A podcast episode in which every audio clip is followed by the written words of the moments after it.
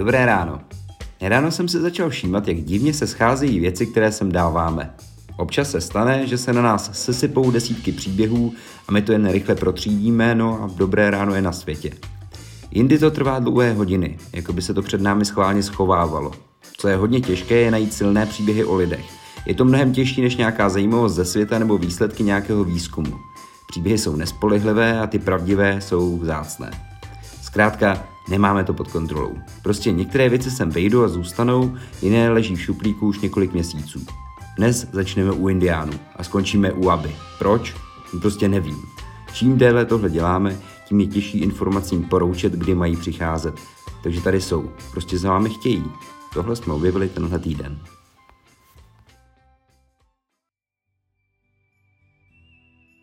Indiánský megamix. Indiáni jsou fascinující. Pojďme si to postupně probrat.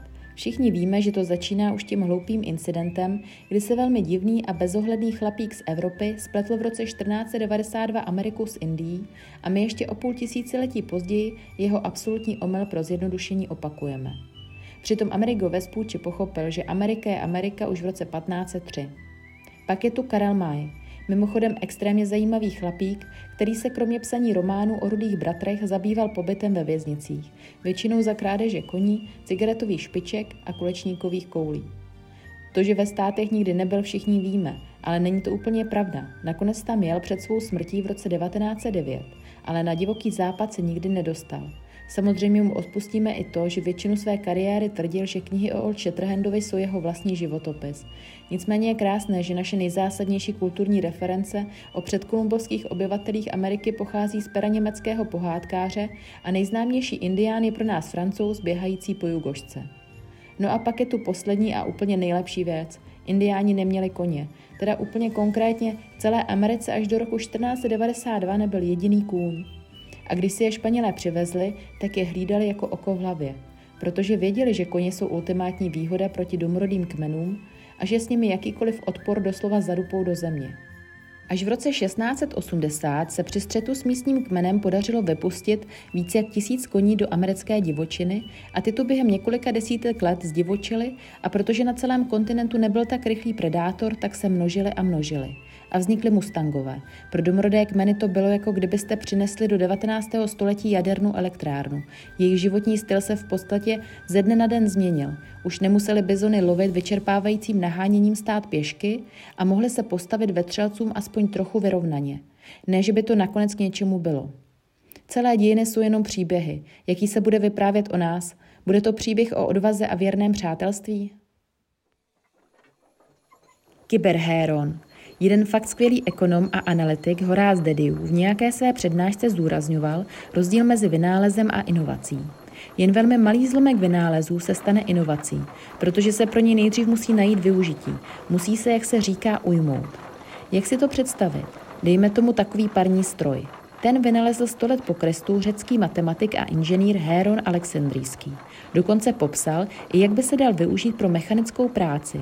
A ani tomu nebylo dost sepsal knihu o automatizaci, která se pokládá za základ kybernetiky. Ale pak celý život strávil tím, že předváděl svoje vynálezy na večírcích a na skutečné uplatnění se muselo počkat skoro 2000 let. Hold nenastal ještě ten správný čas. Zrádné slovo proč. V roce 1983 přijel do Kalifornie reportér BBC natočit rozhovor s americkým teoretickým fyzikem Richardem Feynmanem. Reportér a Feynman si ale tak úplně nesedli.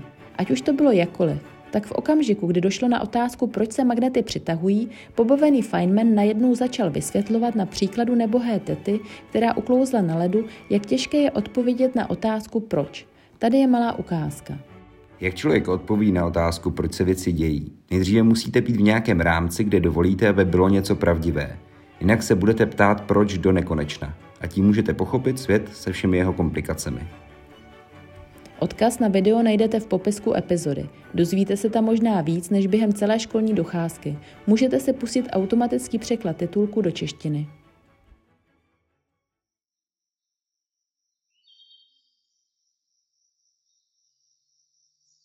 Pojďme stavět ploty. Určitě jste už někdy slyšeli, že česká krajina je z jedné části barokní a z druhé je zéďácká. A právě tu druhou část se snažíme vrátit zpátky k tomu baroku. Někde také ještě o pár století dál. Remísky, močálky, jezírka. Prostě všechno, co chytá vodu, mírní vítr a čechrázem. Úplně stejné je to v Anglii, jen ta jejich krajina není barokní, ale ještě o pár století starší. Kdo tam kde byl, třeba někde na předměstí nebo vyloženě na venkově, tak si určitě pamatuje spletence živých plotů podél cest nebo divoké zelené tunely, které se táhnou mezi ploty domů a vedou klidně dlouhé kilometry někam, kde projdete branku a jste v přírodě.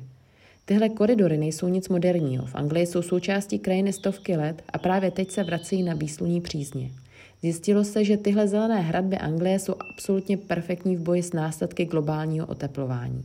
Jednak fungují jako větrolamy, zadržují vodu a oxid uhličitý a navíc slouží jako útočiště zvířat, a divokých nebo hospodářských, které si mají dokonce i v rušných městech kam zalézt. Není tedy divu, že se britská vláda rozhodla investovat do kultivace některých zanedbaných úseků a chtějí vysázet 200 000 kilometrů nových keřů a stromů podél cest.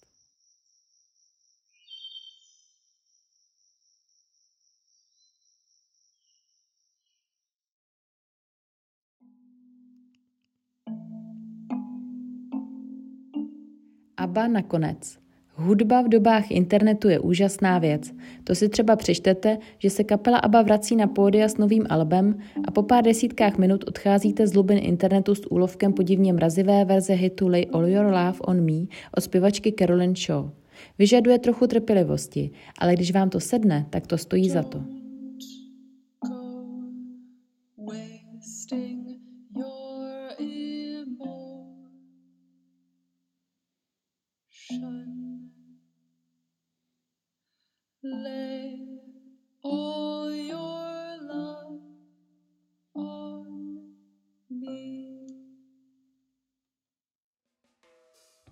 Všechny odkazy na původní články, video a grafiky najdete vždycky v popisku epizody. Podcast Dobré ráno najdete na Spotify, v aplikaci Apple Podcasty, Google Podcasty a ostatních platformách.